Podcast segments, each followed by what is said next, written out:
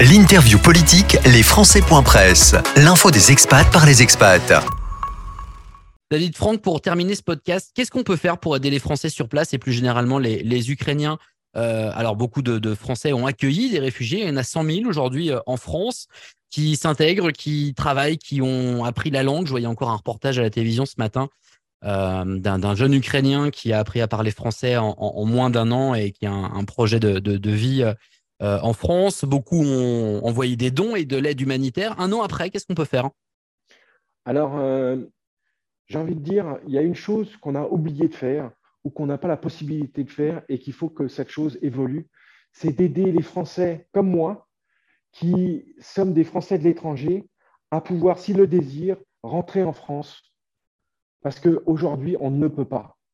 Vous êtes en train de nous dire que vous voulez rentrer, David Franck?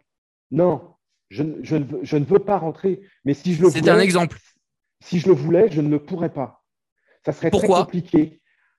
Euh, aucune structure d'accueil pour moi. Aucune. Enfin, je dis moi, moi en tant que Français de l'étranger, on va, on va. Aucune structure d'accueil pour un, expatrié en Ukraine, pour un Français en Ukraine. Oui, mais, mais de la même façon que s'ils sont en, Biélorussie ou en Russie, les Français de l'étranger qui veulent rentrer, il n'y a aucune structure d'accueil pour eux de la même façon que les Français de l'étranger qui sont, par exemple, en Turquie et qui ont, été, euh, qui ont perdu leur logement en Turquie et qui veulent rentrer en France. Aucun logement, aucune structure d'accueil. Euh, un Français qui était bloqué pendant trois ans en Chine. Suite vous nous le dites avec émotion, on a l'impression que vous, vous le vivez comme une véritable injustice. Ça l'est. Ça l'est et je milite depuis un an pour, pour pouvoir avoir que la France puisse se doter d'une politique de relogement dans des cas extrêmes. Que vous ont dit les parlementaires ou le Quai d'Orsay sur ce sujet? J'imagine que vous, vous, me dites vous militez depuis un an sur ce sujet. Vous avez eu des réponses politiques sur ce thème? Alors, le seul gain, entre guillemets, que nous avons eu, parce que oui, euh, j'étais à la pointe et oui, euh, euh, je le suis toujours dans ce combat, c'est la fin du délai de carence pour l'assurance maladie pour les expatriés qui rentrent en France. C'est la seule chose. Alors qu'on aide les Ukrainiens euh, à se reloger, à, rebondir, c'est extraordinaire, c'est très bien et ça nous honore. Mais on a oublié les Français euh, dans le lot. On ne peut pas, on n'a rien, nous. Si on veut rentrer, on n'a rien. C'est à qui de le faire C'est à la solidarité nationale de le faire comme, euh, comme des gens anonymes l'ont fait pour des Ukrainiens ou c'est à l'État de prendre ses responsabilités et de mettre des moyens? C'est à l'État de mettre euh, les moyens qu'il faut parce que plus ça va aller et plus il va y avoir de gens qui vont être dans cette situation. Regardez au Mali et au Burkina Faso. Si les Français rentrent, ils ont quoi? Rien. Euh, imaginez que je rentre en France et que je sois nanti et que je veuille euh, louer un appartement. Comment je fais? Même en payant une location un an à l'avance, c'est extrêmement compliqué. Des Français m'ont alerté et m'ont dit, mais j'ai proposé de payer un an de location et je n'ai pas trouvé de logement. Vous avez des gens qui ne rentrent pas en France parce qu'ils savent, parce qu'ils savent qu'ils ne pourront pas redémarrer? Mais parce qu'ils savent qu'ils vont se retrouver dans la rue.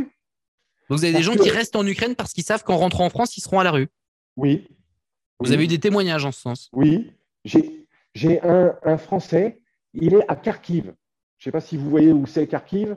C'est au nord, euh, au nord-est de l'Ukraine. Ah, on voit les cartes tous les jours à la télé. Hein. Le, la médiatisation du conflit est toujours aussi importante un an après, euh, David Franck. On commence à très très bien, nous, en France, connaître l'Ukraine et c'est tant mieux. D'accord. Eh ben, eh ben, vous avez vu ce qu'ils ont reçu comme missiles et comme bombes sur la tête, eh bien, il n'y a rien. Il n'y a rien pour lui. Je lui ai proposé de venir chez moi à, Kiev. Euh, pour l'instant, il reste chez lui. Il, n'y a rien que vous soyez dans des zones de combat, dans des zones euh, de pandémie, dans des zones... Euh, on n'a rien pensé pour les Français qui veulent rentrer suite à une expatriation on nous voit comme des nantis. C'est complètement faux. Il y a des gens qui ont des petites retraites qui n'ont pas les moyens de vivre en France. Il faut qu'on les aide. Euh, je, suis sûr qu'on pourrait trouver, grâce aux maires de France, des endroits qui sont complètement dépeuplés, désertés, et, pouvoir faire des logements d'urgence pour nous, les Français, qui voudrions rentrer. Ah, pour y être au pays, je peux vous dire que quand il, s'est posé la question d'accueillir des Ukrainiens, des maires ont proposé des logements vacants pour accueillir des Ukrainiens. Mais, et ça nous honore, c'est normal. On ne doit pas être sur le même plan. Mais on ne doit pas oublier les Français de l'étranger. Moi, je suis conseiller des Français de l'étranger.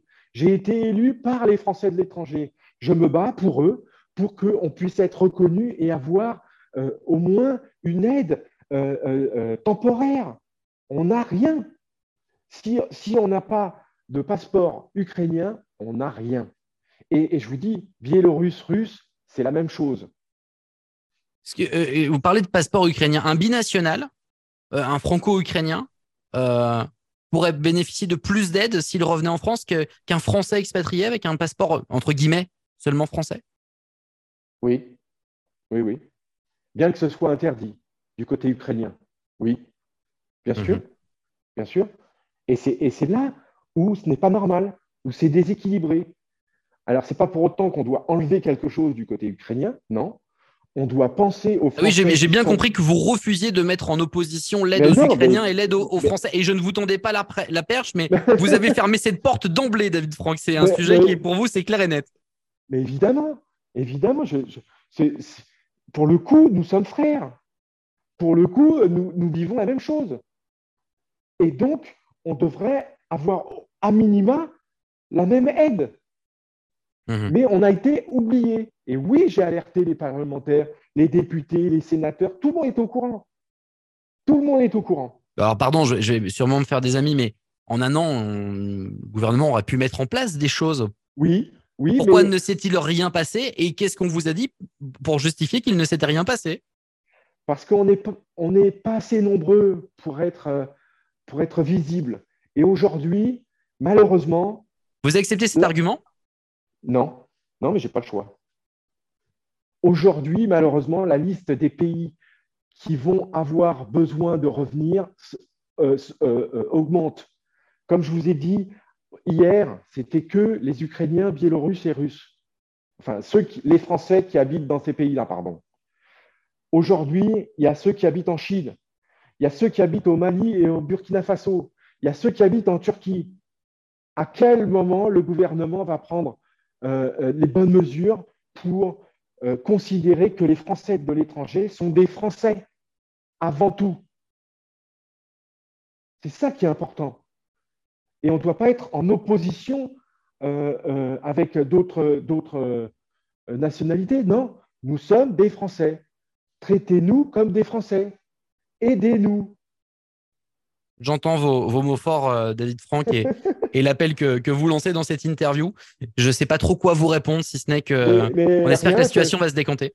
Mais bien sûr, bien sûr. Et, sachez que ce que je vous dis, je, le dis, et c'est en train de, sortir dans beaucoup d'infolettres, parce que vous n'êtes pas le seul qui me demande un an après, euh, euh, comment dire, une espèce de bilan de la situation. Et donc, je me sers de cette, de cette fenêtre pour alerter et continuer ce combat que doit être, euh, euh, mettons en place en France une politique d'accueil pour les Français de l'étranger en cas de catastrophe naturelle, de guerre ou autre, de pandémie. Voilà.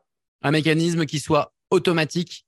Euh, ça a déjà été évoqué plutôt d'un point de vue économique euh, mais pour vous, un mécanisme qui soit automatique, qui, pourrait concerner un théâtre de guerre, un théâtre de catastrophe naturelle Oui, oui, oui.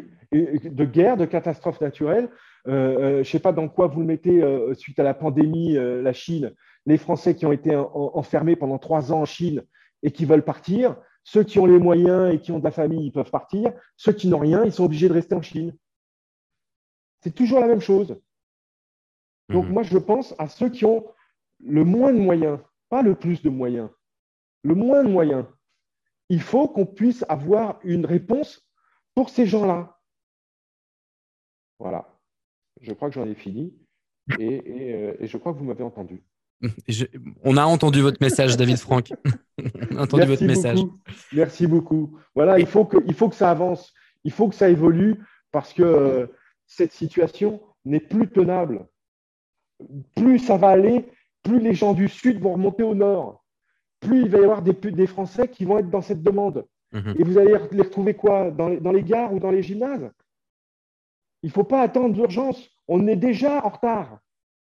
Et, le fait qu'il que, euh, n'y ait pas de politique de relogement dans d'autres pays, ça m'a été donné comme, euh, comme argument par, euh, par certains, certains députés, ce n'est pas audible.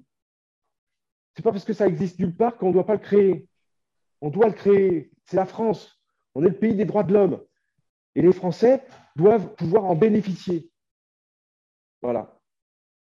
Merci beaucoup, David Franck. Euh, merci à vous. D'avoir fait le point un an donc après le début de, de cette guerre en, en Ukraine et, et d'avoir pris le, le temps on est d'habitude sur un format un petit peu plus court. Là, on a, on a, on a fait un petit peu plus long parce que vous avez beaucoup de choses à, à nous dire. Merci d'avoir pris le temps pour nous. Merci à vous. Passez une bonne journée.